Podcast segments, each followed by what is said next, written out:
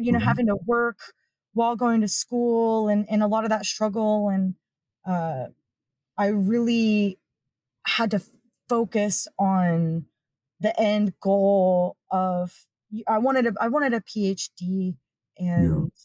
I wasn't going to stop. And there were a couple semesters that I didn't do well in classes and had to retake them, or you know, diff, diff, different, you know, you know, life life situations. But I remember waiting tables and telling people what I wanted to do. You know, sometimes, uh, you know, maybe those career goals changed along the way, but it was always science. You know, and I would talk to some people that said, "Oh, I always wanted to be a marine biologist, but you know now I'm an accountant." And the way they said it was almost like a, "Well, I'll I gave up on my dream, so you will too." And I just remember like that being fuel of like that's not going to be how my story ends. And this is the ORISE Featurecast.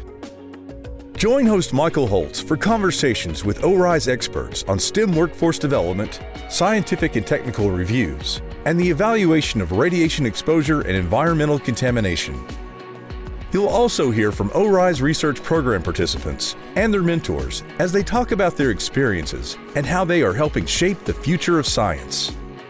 Welcome to the ORISE Featurecast.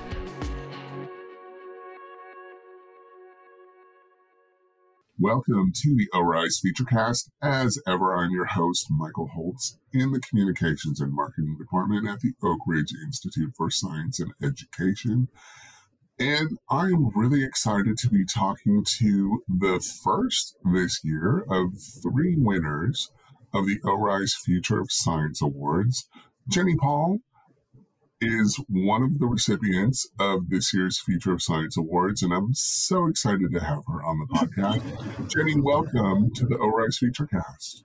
Thanks for having me. It's a great opportunity just to uh, you know, talk talk with you and um, tell a little bit more about our program. Absolutely. So thank you so much. And um, so you're one of the three Future of Science Award winners tell me how you feel about having been named one of the recipients of this award. Uh, it's a little humbling. My mentor wrote a uh, very, uh, my, my mentor wrote a very shining uh, recommendation letter to me, and she actually sent me a copy of the letter when she sent in my uh, recommendation, but I was a little too shy to to read it. And then when I got nominated, I started reading through it, and I was like, "Wow!" Uh, I didn't realize I was doing uh, so many things because you know you get kind of tunnel vision on on your little projects, and uh, you know when she had had laid it all out there, it was um, it, it was really awesome to to see you know everything that I was doing on paper, but then also uh, it was kind of humbling to to see how uh, much respect she had for for me and the work that I've done.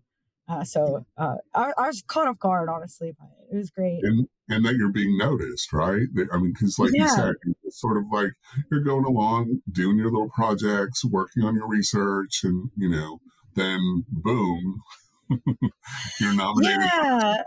Yeah. Um, and I, I think um, with my appointment specifically, I didn't have a well defined uh, you know, project, I, I was brought on to support the estuary program, the Pensacola and Perdido Bays estuary program, which is a new um, entity that that was just getting started here in the northern Gulf of Mexico, as well as you know research uh, in my my host lab. So I have one appointment with a regional office, uh, the Gulf of Mexico Division office in Gulfport, Mississippi, with the Region 4 lab, I was brought on to support the estuary program, but through that, I, I also have an appointment through um, an Office of Research and Development lab, uh, the Gulf Ecosystem Measurement and Modeling Division in um, Gulf Breeze, Florida. And so I do primary research um, through the um, through the research lab, but it's designed to support the estuary program. So it's kind of like full circle. Um, but but within it, my you know my appointment was to you know support the estuary program and fill in research needs in the area. But it's kind of hard sometimes to know if I'm doing enough or like not enough. And so um, for the last couple years, you know, I've just been like um, getting involved in this project. Oh, that sounds fun. Okay, yeah, I'll I'll you know I'll, I'll hop on that project and then I'll hear something else like oh yeah that's that sounds cool. I could probably fit in and collaborate with that. And then by the time this nomination rolled around, I didn't realize that I was involved in like five different projects that are you know pretty big, um, right. you know interdisciplinary projects. And so um, it's it's pretty nice to be recognized. Um, yeah, yeah. And, uh, and, so you've got a lot going on, obviously, right? yeah. Mm-hmm, mm-hmm. Was um was science always something that was of interest to you, Jenny? Is this something that you sort of came to, you know, high school, college, or you know, have a you you do a lot of research in water, so I'm thinking water must be part of your life, and I love water in general. So I love water in general. So I'm uh-huh. wondering if you know a life around water sort of led to you wanting to study you know estuaries and water ecosystems and that sort of thing. Sure. Um, well, I I kind of found my way here by accident. I thought I was okay. going to be like um like a wildlife veterinarian working with like big jungle cats or something like that.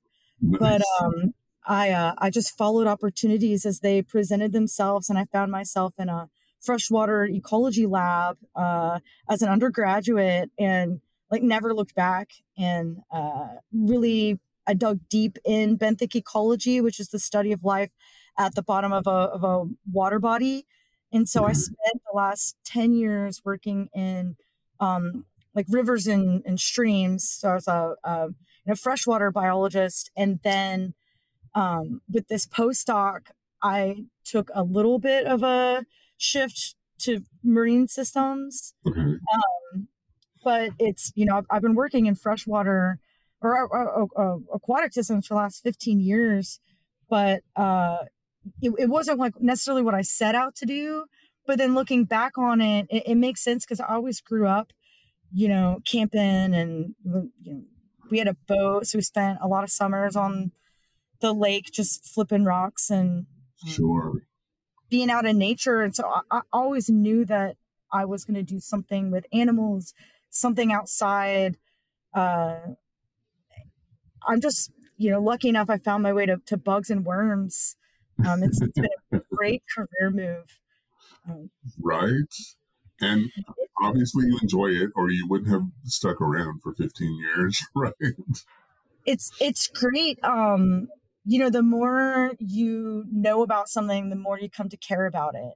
And sure. I didn't start out, you know, as a benthic ecologist, but when I started to learn about uh, you know aquatic invertebrates and how important they are in the ecosystem. I mean, there are, there are critical links between uh, d- you know different parts of the food chain from the, the lower trophic levels to the fish and the humans and everything else. It depends on them, and so without the bugs, you know, so, so there goes you know us all. And it, it's really been interesting. You know, the more I learn about them, uh, you know, not just their critical roles you know ecosystem services but also as tools that we use to monitor uh, aquatic ecosystems um, i've just you know i've just dug deeper and deeper into it and it's created an, an awesome career where i wouldn't have had the same opportunities had i ended up studying something you know big charismatic like mm. peregrine falcons or something that i initially thought that i was going to be doing um, in, in, part because there, there's not as many people that want to study bugs. So right. it's not as saturated of a field, but also they're really amazing tools of um, a, as bioindicators of habitat health. There are um, canaries in the coal mine of yeah. aquatic ecosystems. And um, because of it, I've been able to travel the world, uh, bug and bugs and in several different continents. I, I did my master's, uh, p- part of it in um, Patagonia, Chile. So I was able to um, help one of my friends who was studying um, how the stream communities change as you go up in altitude up a up a mountain. And we had an opportunity to work in this island that had been kind of off limits for a long time because of um, you know the Chilean government just weren't letting people on on um, like the southernmost tip of South America. But then you know some decades later, you know they're starting to go out there and study new, you know, study the the river systems, and it was really cool because it was my first time to see a truly pristine, unpolluted system where you know I could walk to places where we might have been the first people to set foot there in a hundred years, and um, it was fully funded NSF fellowship just to study, just to collect some bugs. Um, and, and then for my PhD, uh, I worked in, in Central Europe um, studying a, a, large river that had a big mine tailings disaster. So we did a study about 15 years after looking at um, the metals in the invertebrates in the fish. But I mean, that sent me all over Serbia, Hungary, Bulgaria, Romania, uh, chasing bugs, you know, bug and bugs. Uh. I just think that those same opportunities would have been available had I had had I not followed the opportunities as they presented myself themselves and found my way to an invertebrate lab. Um, you know, I, I just don't know that I would have been able to do do those things. It's it's been a great career. Right. It sounds like it's important if you're speaking to scientists who might be following in your footsteps, it's important to keep an open mind and be open to other possibilities. Because, like you said, you could be studying jungle cats or peregrine falcons, but opportunities have led you to this really important research in aquatic insects and bugs and benthic ecology and that sort of thing. Yeah, exactly. I, I didn't even know what benthic invertebrates were when I started college. Uh, I, I, didn't even know that this field existed. And right. then, you know, taking an opportunity as an undergrad to take a you know, position in a lab, I was just trying to gain some experience and uh, I, I fell in love with it.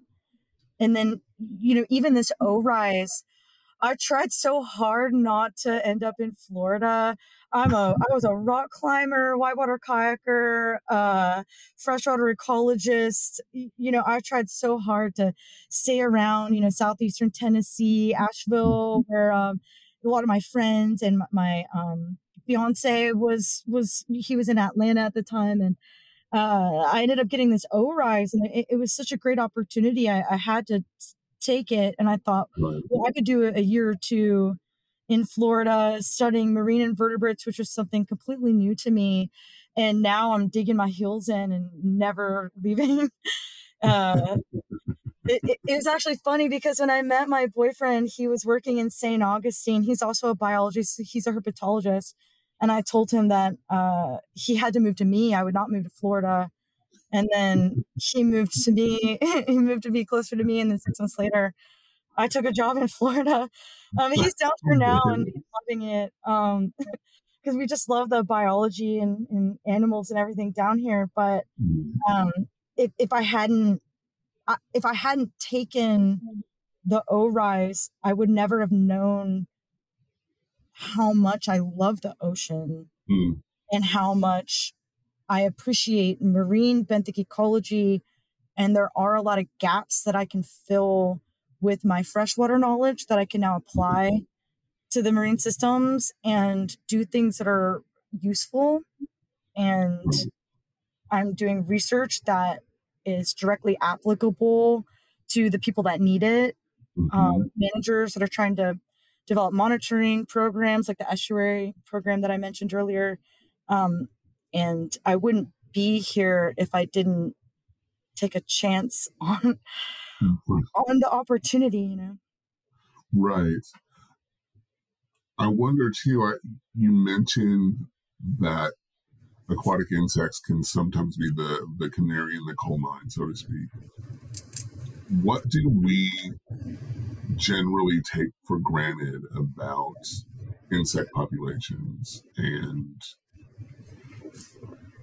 how they are an indicator of the health of water bodies and, and the ecology that surrounds us.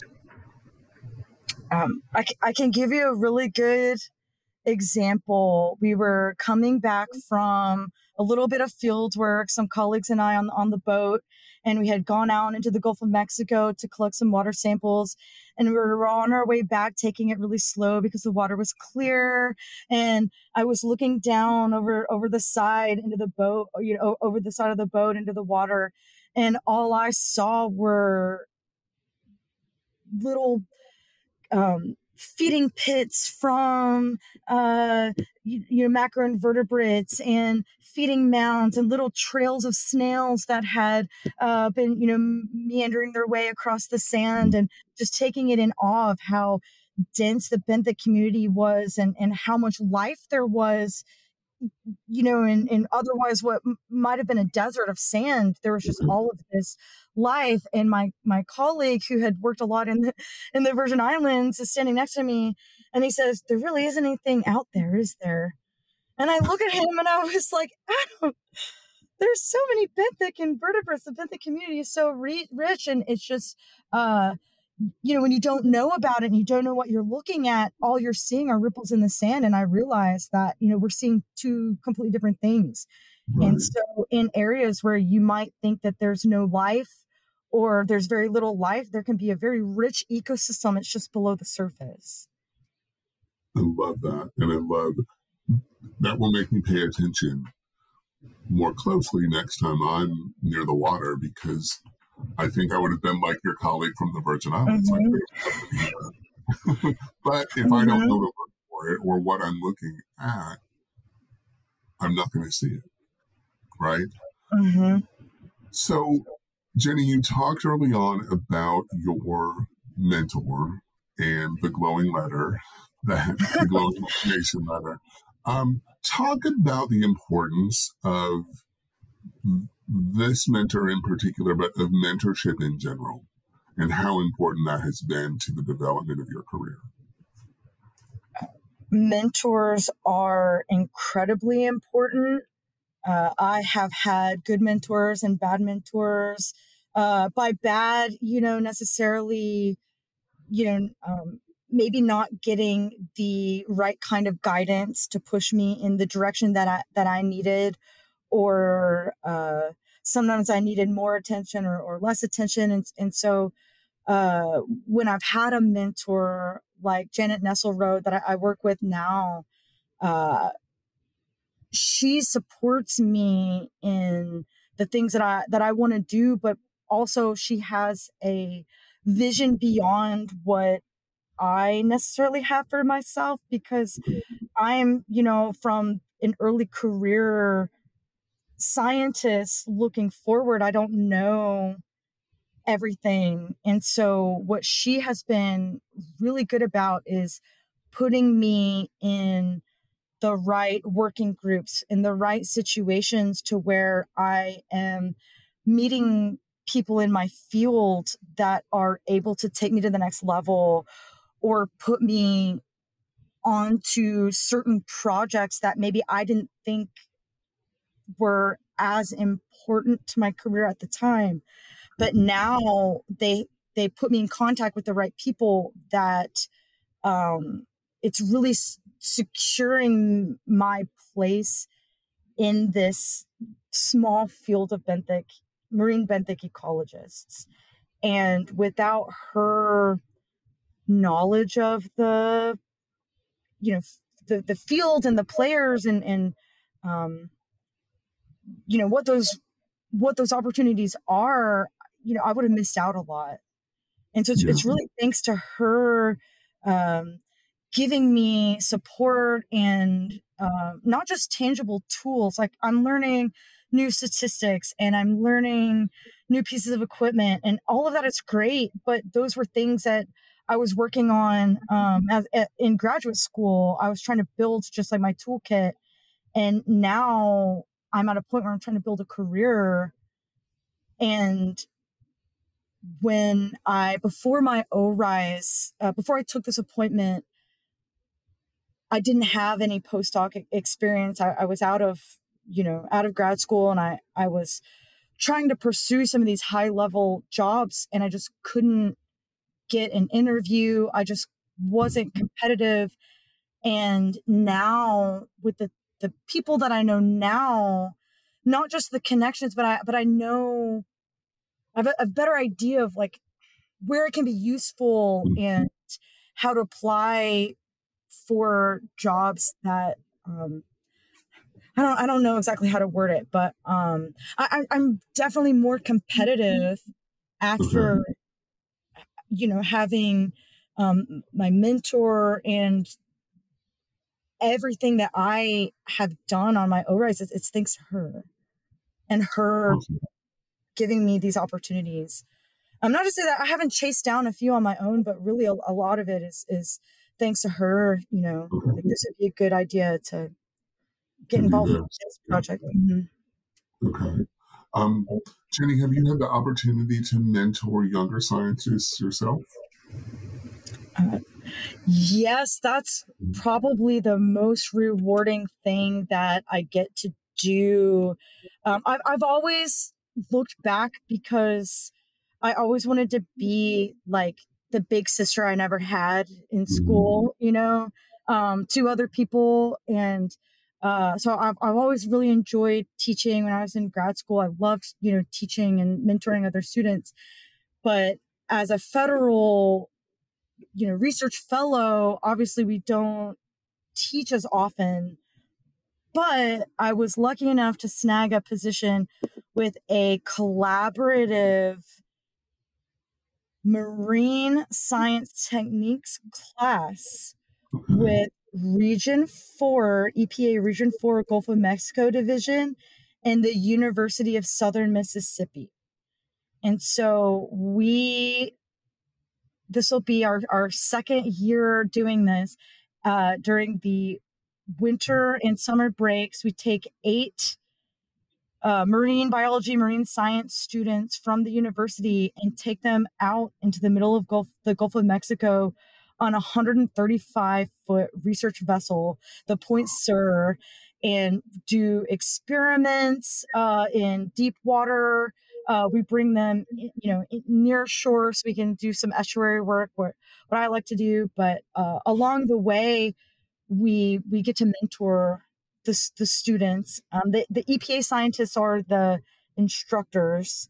And okay. so we need different um, modules and there's about eight to ten students and about you know six six EPA scientists uh, that trade off, and it's been great. And and when I first started that, I thought that my biggest contribution would be the the skills that I was showing the students, mm-hmm.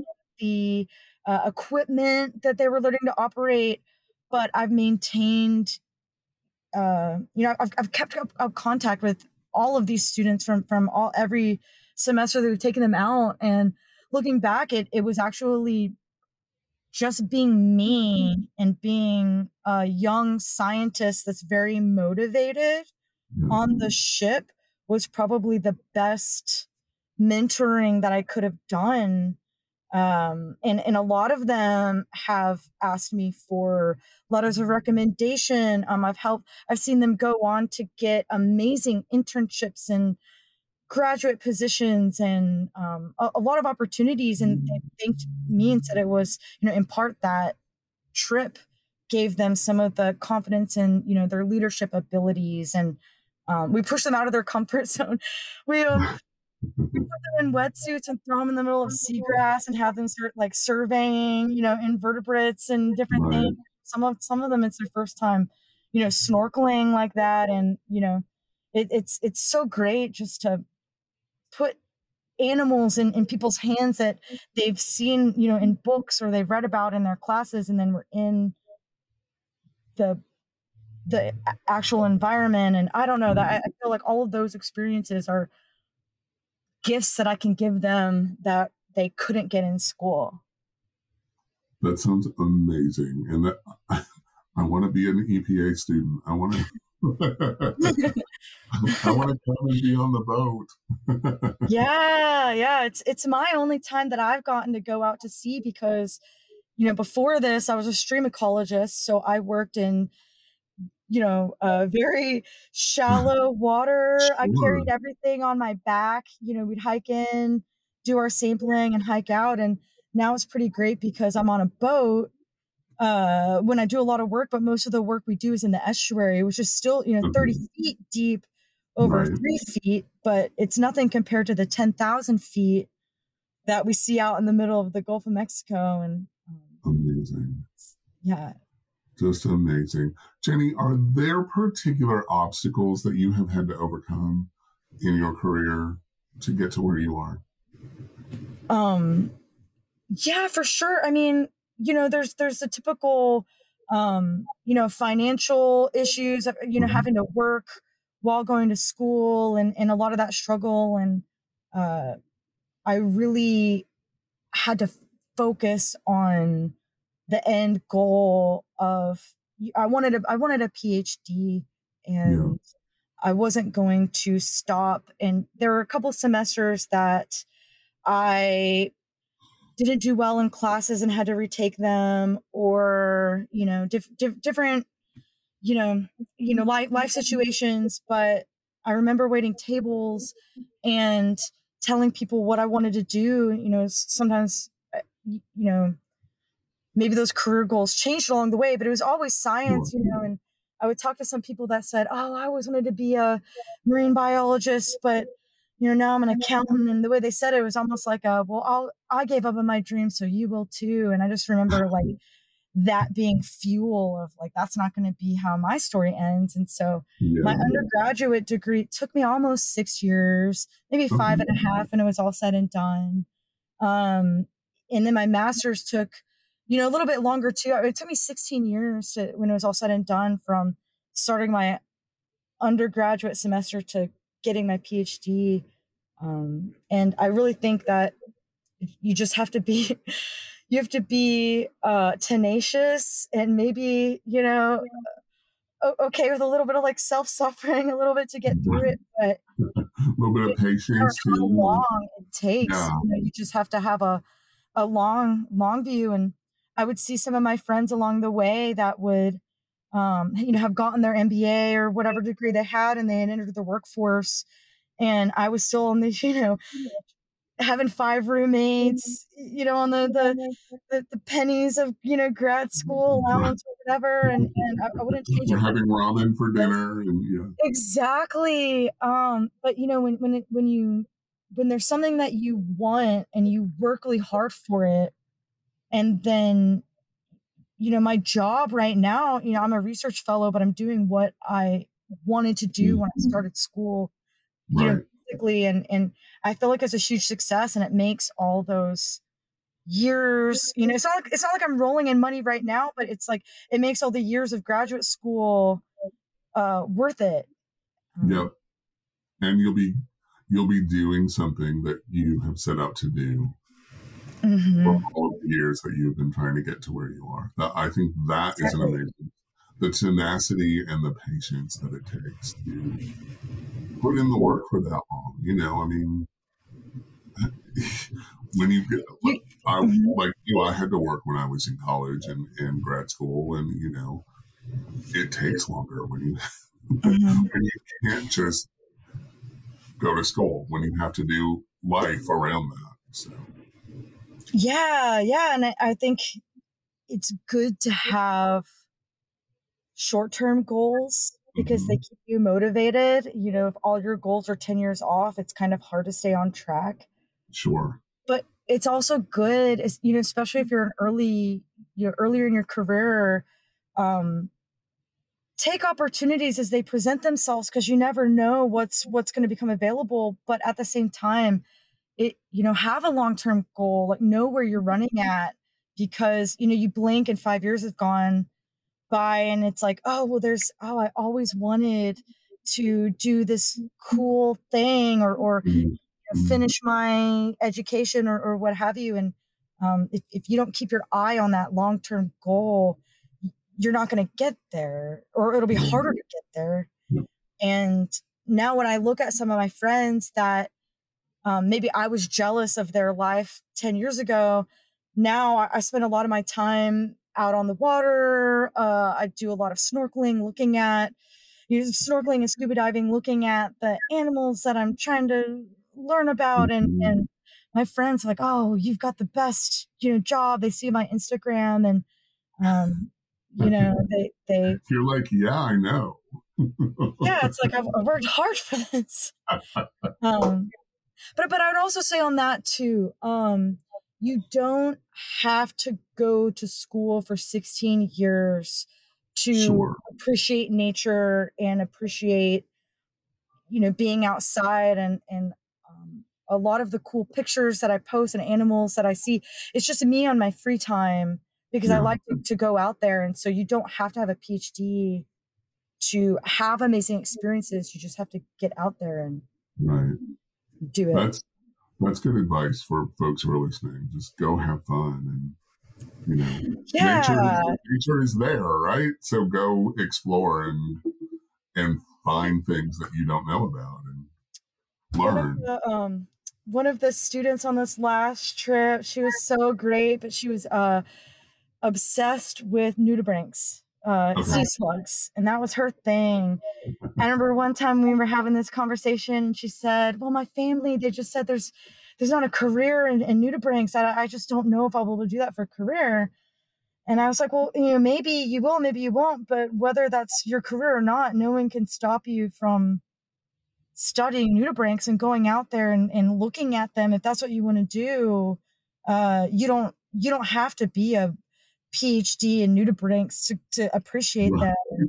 Um, you know, I, I it, it, it's it's just been interesting. Um, you know, as the more I get into it, there's you know a lot of scuba divers and a lot of avid you know ocean enthusiasts and, and whatnot, and um, they know a lot about the ocean just because they're out there and and they're hobbyists and they appreciate it. Yeah. So um, you can do. There's a lot of cool things you can do um, with or without a PhD. So you don't have to.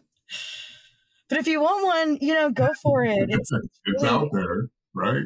it's not that hard. You just have to be tenacious. Just right. I always say anyone can get a PhD. You just you know have to be stubborn and keep going.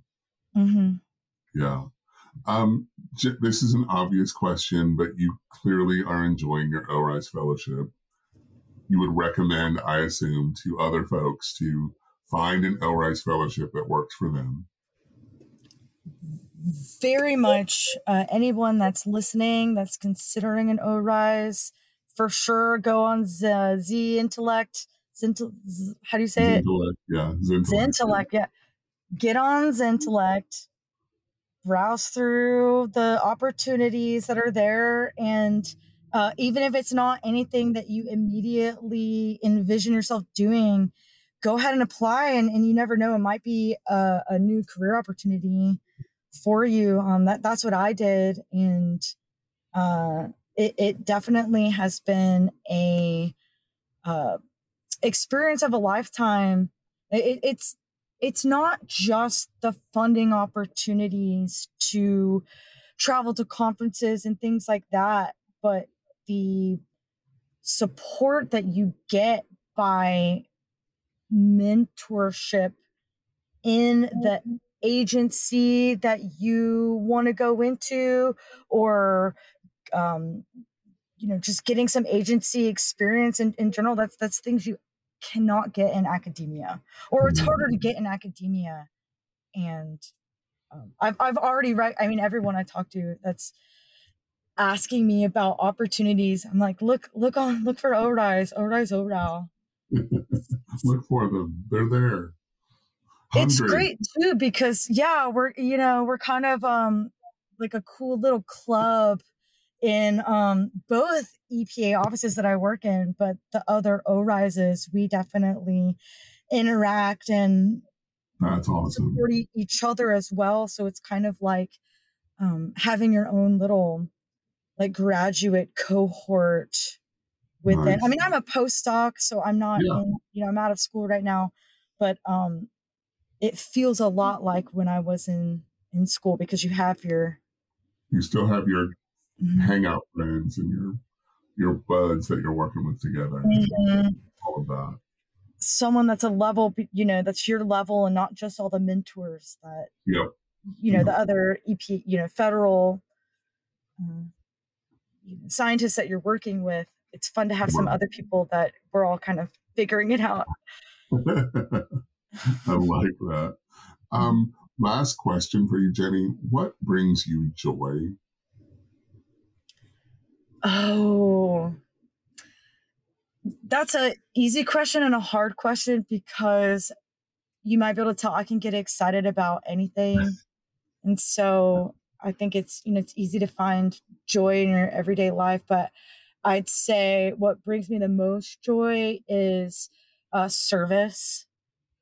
Service. So when I'm um, out on that ship with the University of Southern Mississippi students, when I'm Mhm. out there, uh, you know, in a role of, you know, I, I'm there for them, mentoring them, um, I get the most out of it.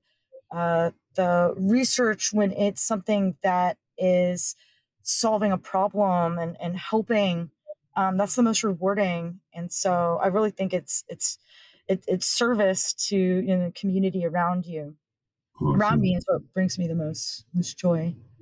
Awesome. I love that answer. Um, Jenny Paul, thank you so much for spending this time with me and talking about your ORISE Fellowship and your Future of Science Award and just the great experience that you've had. I really appreciate this time. Yeah, I, I appreciate it, Michael. It's, it's been great talking to you. Thanks. Great talking to you as well. And I hope you have a great day, and I hope our paths cross again soon. Thank you for listening to the ORISE Featurecast. To learn more about the Oak Ridge Institute for Science and Education, visit orise.orau.gov or find us on Facebook, Twitter, and Instagram at ORISE Connect. If you like the ORISE Featurecast, give us a review wherever you listen to podcasts. The Oak Ridge Institute for Science and Education is managed by ORAU for the U.S. Department of Energy.